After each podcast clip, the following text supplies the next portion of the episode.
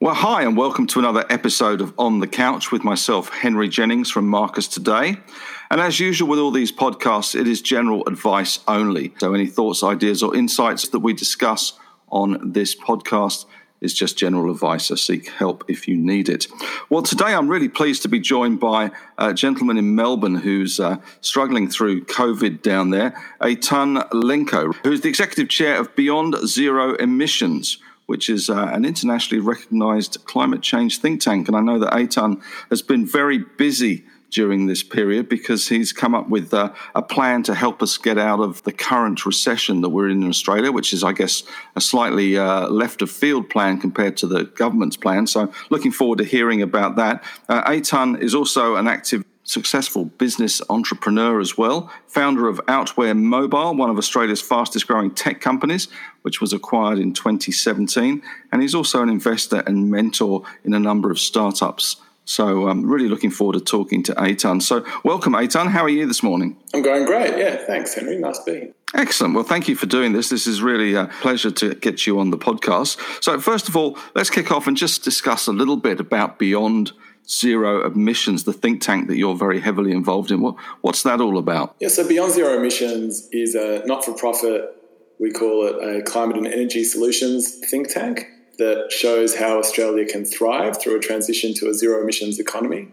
And what attracted me to Beyond Zero Emissions with my technical engineering background is that it's, you know, it's a pretty unusual organization in that it brings together engineers uh, and technical experts to really work out almost literally how we can move to this new economy and what the benefits are and how we do it in a way that kind of you know helps the economy and creates jobs, uh, which is very different to the to the at least what the narrative used to be that all of this stuff you know costs money and is expensive and that we have to do it, but you know there's a cost involved. Where what we do is really show the incredible opportunities that we have as a, as a country. For example, um, you know Beyond Zero Emissions was the put a report out in 2016 called Renewable Energy Superpower, which really coined that phrase and uh, you know kind of popularised that idea of Australia, you know, with our incredible renewable resources. That if we could harness that, you know, we've got an opportunity to be the the energy superpower of the world. Uh, in this new paradigm that we're moving to, so it's, it's been a really fun and exciting organisation to work with, especially with my um, with my tech background. Yeah, it sounds exciting, and it's it's a fantastic goal to have as well. And you guys have come up with a million jobs plan, I believe. Uh, what sort of uh, jobs are you seeing for the future of Australia in this plan?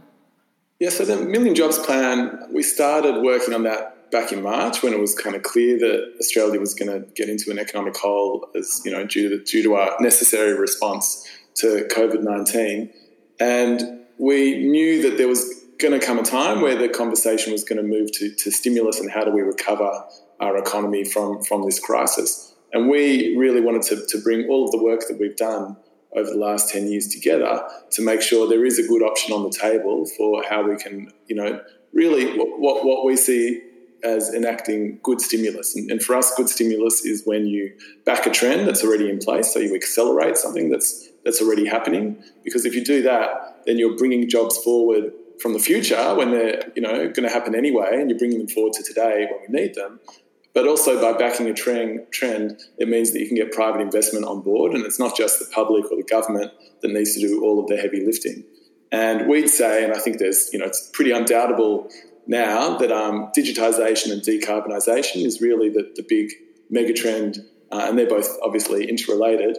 So the Million Jobs Plan really shows, you know, what are the initiatives? You know, we've looked across all the sectors of the economy and kind of picked out the initiatives that are going to accelerate those trends. Uh, and then we showed, you know, if we push a bit harder on those, how many jobs we could create in each of those sectors. So, you know, for example, I mean, the most obvious one is, you know, speeding up the rollout of, of renewable infrastructure and transmission because cheap, low cost renewable energy really underpins um, the rest of the plan.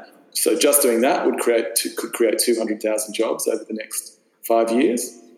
And then we talk about things like building retrofits. So, you know, we've got the technology now, and the, and the technology is cheap enough that we can get every home in Australia to, um, to basically have no energy bills, you know, to, to be equivalent zero emissions homes at, at, a, you know, at a cost that, that pays itself back pretty quickly. So we're, we're talking about a really scaled up scheme to do that. that could create 940,000 jobs over the next five years. And that's in you know regional areas, in, in industries like construction that, that really need that um, that stimulus. And then you know I'm sure we'll talk about. Well, I won't go through every every section, but you can think about the different sectors. So mining and manufacturing, for example, you know is not normally considered something that a that a climate solutions think tank might think about, but you know we've got incredible opportunities in those areas. So by electrifying our manufacturing industry, we can get them off expensive gas, which is where the conversation is at the moment, and get them onto low cost renewables, the whole world is looking for zero emission supply chains. Plus, you know, we could do that at a lower energy cost than any other country in the world. So it's a huge opportunity for Australia,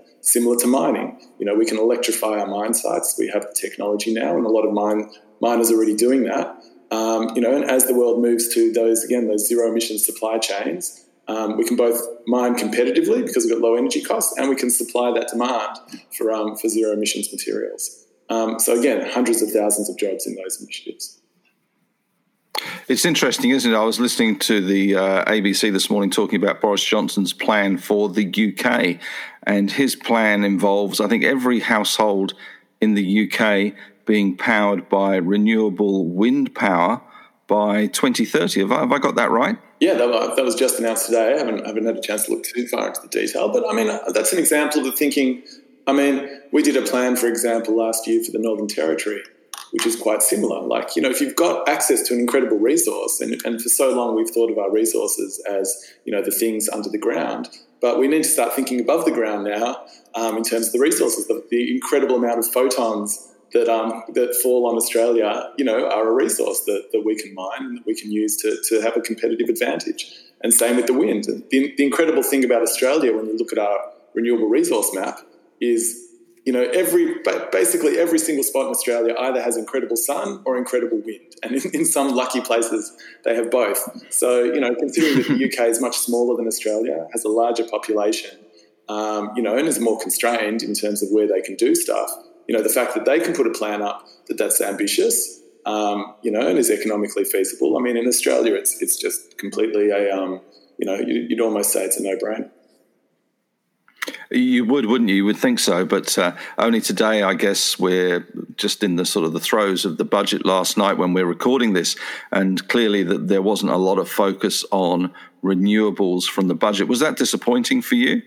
Well, I think there's there's uh, you know there's there's positives to be taken. I mean, BZE is a, a relentlessly optimistic organisation. You know, we're always showing a positive vision, and and you know we have the the Million Jobs Plan uh, you know, did get a lot of attention with the government. We, we launched it. We've been speaking to the government about it. We briefed them. Um, you know, it was submitted um, as part as a you know as a submission to the budget, and there are definitely fingerprints of the plan that have, that have come through um, in the budget. I mean, if you add up the numbers, it's around three and a half billion dollars in the budget that go to the kinds of clean economy initiatives that we're talking about. I mean, that's not on the scale of what's happening in other countries, but you know, it's it's, it's um you know definitely a step forward uh, for this government.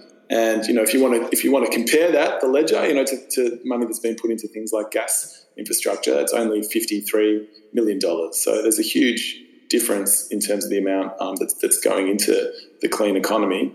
Um, but you know, we, we need to. We're coming from a low base in Australia in terms of uh, in terms of the the um, the, the concept at a federal level um, of this sort of thing being able to create jobs and boost the economy. So, you know, I think they're taking taking steps, um, and it's our job to make sure that they see that those steps are successful uh, and continue on that path. Baby steps, I guess, uh, the journey of a thousand miles, etc. So uh, it's good to see some steps being taken. That's for sure.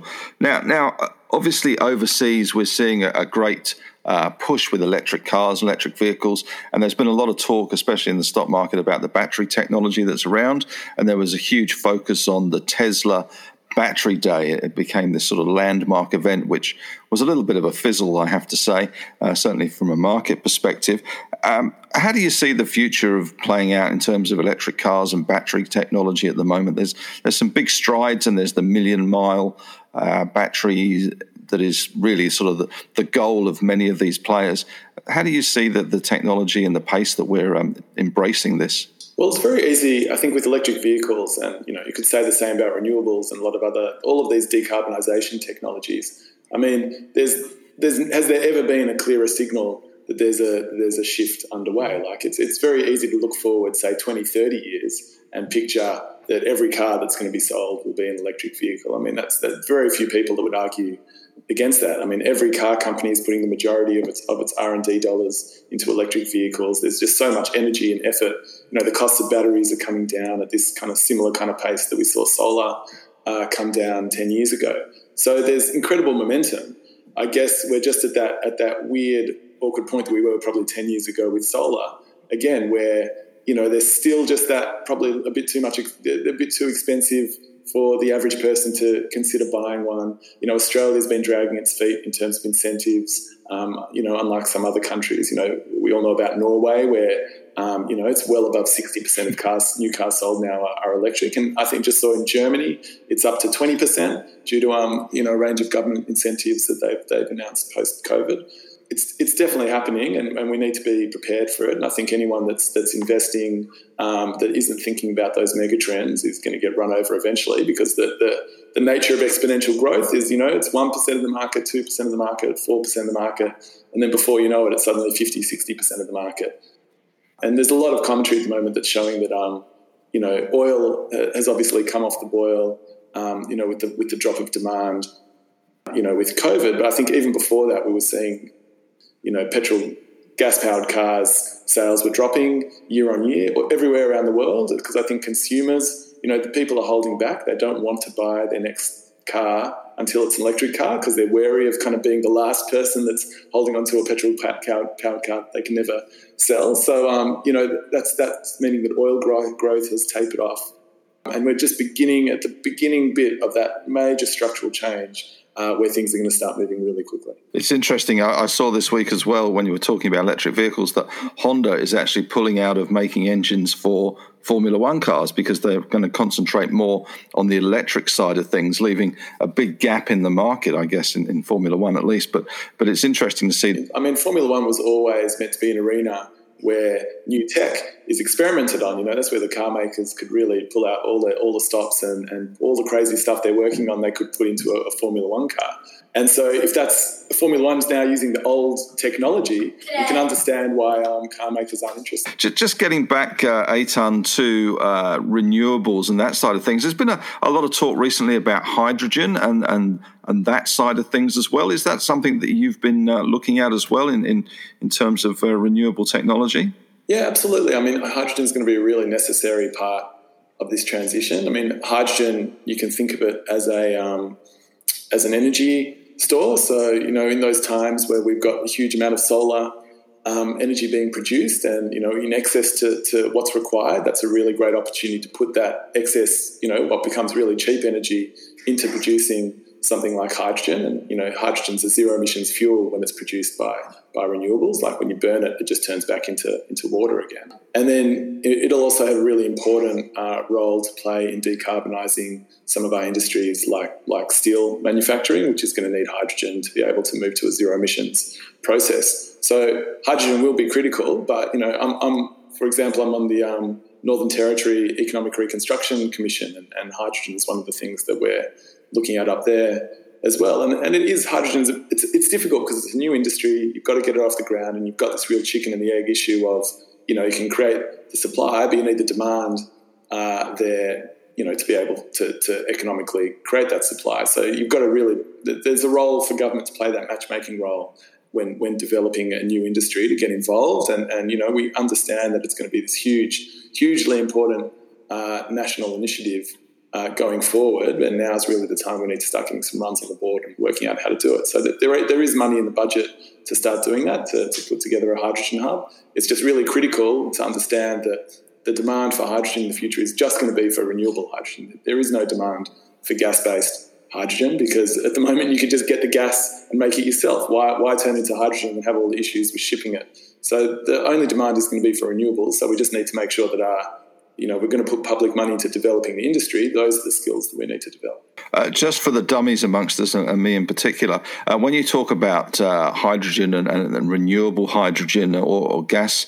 hydrogen uh, or, or, a byproduct of gas, how, how is the process? I mean, what, what is the actual process to extract hydrogen on a renewable basis? Yeah, so uh, it's, it's pretty easy to explain because hydrogen, you generate it from a renewable basis. You have something called an electrolyzer, which you know you can think of it as a way of putting electrical energy uh, into something, and you, put have an electrolyzer in water, and then that energy splits the you know you've got water is H2O, and it splits the H the H's from the O, and, and you have the hydrogen that um that, that comes out and oxygen that comes out, and you keep the hydrogen, and then you can do something with the hydrogen. And then you know when you when you burn it on the other side, the hydrogen gets you know you, you combust it with oxygen, and it turns back into water again. So it's a zero emissions fuel. So at the moment today, uh, the renewable process is more expensive than, than the gas process. But you know, there's again similar to electric vehicles, just a huge amount of R and D dollars. I mean, Europe have just announced, you know, they're putting twenty billion dollars into into producing, you know, a huge amount of, of effort into electrolyzer research and all the all the supply chain research that's going to need to get renewable hydrogen costs down. And kind of like all of these initiatives, we're, we're seeing the costs starting to come down faster than even the most optimistic forecasts suggested. So, you know, given when, when the world really decides to get on with something and, and you start seeing this huge amount of uh, funding from all around the world, things generally happen pretty fast. So we need to, um, we need to, Australia needs to make sure that we're at the table. Yes, we don't want to be left behind in this one with uh, with all the resources that we've got, especially with uh, with gas, etc. Um, now, you're obviously um, a serial entrepreneur, as they they say, as a cliche comes. And it would seem at the moment that we do have a, a pretty good environment for um, tech entrepreneurship. There's a lot of companies coming to the market. There's a lot of IPOs. There seems to be a lot of funding around for these um, startups. Anybody out there listening who's sort of contemplating either investing in or or even uh, starting one themselves, what advice would you give in terms of uh, investing or actually starting a, a new sort of technology company in this environment? Well, it's interesting because I think one of the one of the most important things with starting a startup is getting your timing right. You know, you can have a great idea, but if it's at the wrong time, uh, it's very difficult to make things work. And historically, during a recession, has been a great time to um, to, to create a startup. I mean, my, business we created, we, we founded it in 2009, just after the last global financial crisis, and it was a time of great disruption. You know, um, it was a business that focused in the in the mobile space. You know, and the iPhone had just come out, and the App Store just came came out, and so there was an opportunity for new businesses to come in and play in that niche because the big businesses were, weren't across it, and you could kind of you know plant the seed and, and grow. You know, hopefully, really fast before the before the bigger companies had to come in, had a chance to come in and take that niche. So, you know, we're, we're in a recession now, so you know that ticks a box. You know, there's disruption happening all around us. And I'd say that this that mega trend I was talking about of decarbonisation is is the big kind of tailwind that, that startups can latch onto to, to really grow quickly and, and establish a niche. So there's so many different areas to play in there. I mean, you've mentioned a few already. Obviously, there's batteries, there's the electrification of transport, there's you know the whole uh, area of um, of home energy efficiency and, and, smart grids and all that sort of stuff. You know, all of, all of these things have digitization and software in common as well as decarbonisation. So there's lots of really interesting areas for entrepreneurs to play. What is probably different about this disruption is that we, we really need to do things at a, at a really big scale. So being able to deploy is really important, and deployment usually needs a huge, you know, a large amount of capital, which isn't usually where startups what startups are great at. So I think there's, but you know, there's there's really interesting combinations of ideas now where you're bringing together um, big capital with innovative new ideas to be able to um, to do startups in a different way and think about deploying stuff. So a good example I might give is uh, is 5B, who's a modular solar startup, and they've teamed up with this big project up in the Northern Territory called SunCable, which is looking to build the world's biggest solar farm and export that electricity out to um, Singapore. And by kind of hitching that startup 5B, hitching their, their, their wagon to SunCable, you know, they've got a they've got a pathway there to really large scale deployment of their modular solar technology, which is which is world leading. So you know you've got to think. You know, as always, you've got to think differently. Um, every every moment in time is different, but there's definitely some key criteria at the moment which which provide a good base for startups to to um, to grow. Thanks for that. That that's really useful and good to um, good to know that uh, we are doing pretty well in, in some areas. But we're we're a kind of we're a stock market newsletter. Let's let's face it, and we're looking at ways, I guess, to help our membership make money and invest in in listed things or things that are, or maybe in the IPO pipeline as well, because there does seem to be a few of those. What are there any tech companies in Australia that on the ASX that have caught your eye as something that uh, investors should be looking at a lot more closely, especially in the renewables field? I guess. Yeah, I mean there are a few. It's it's, it's uh, you know I'm loath to give um, stock market advice, but you know I think I think some of those trends we're talking about again, you know, there's there's there's companies in Australia. So you know, if you think about, you know, if we move fast, you know, if, if you think about what's happening in the world, China's just announced net zero by 2060. You know, there's a, a reasonable chance that Joe Biden will win the um, presidency in America, and he's got you know a two trillion dollar plan to decarbonize America and, and you know transform that country. Europe's just announced their Green New Deal. South Korea has put 150 billion dollars into um, greening their economy. So there's trillions and trillions of dollars that, that are going to be running around the world looking um, to deploy these technologies. And what those technologies have in common is often that the materials um, beneath them, the critical minerals, the lithium, um, you know, the, the, the, nickel, the copper, all that sort of stuff, where, where Australia is really well placed to um, to to um, to benefit from that transition. So you know, there's there's lots of companies out there that are that are working in those fields, and they're probably worth having a look at. Obviously, again, it's difficult to set up a new mining operation. You know, there's timing, there's there's all sorts of questions. So I won't go into company by company, but you know, obviously there's a trend there. So you need to look at how you can benefit from that. And then there's companies that are looking to um, to go a step further and and um, actually process minerals. Create hydrogen. is that there's a few hydrogen, um, you know, stocks on the on the Australian stock market that are that, you know fledgling hydrogen companies, and you'll have to make the assessment with their quality companies or not. Um, but you know, I think if you're just thinking about that trend and you're looking at the companies, who's who's going to benefit from this trend, um, and who's on the wrong the wrong side of this trend, and you know, probably stronger recommendation than who to invest in. You know, is probably who not to invest in. And if, if there's a company that you think, you know, look forward 10, 20 years, what happens if the world decarbonizes faster than we, we expect? Is this company on the wrong side of that? Then you know, I'd be I'd be you know thinking about getting out of that company. Yeah, that, that's some pretty good advice there, I have to say, uh.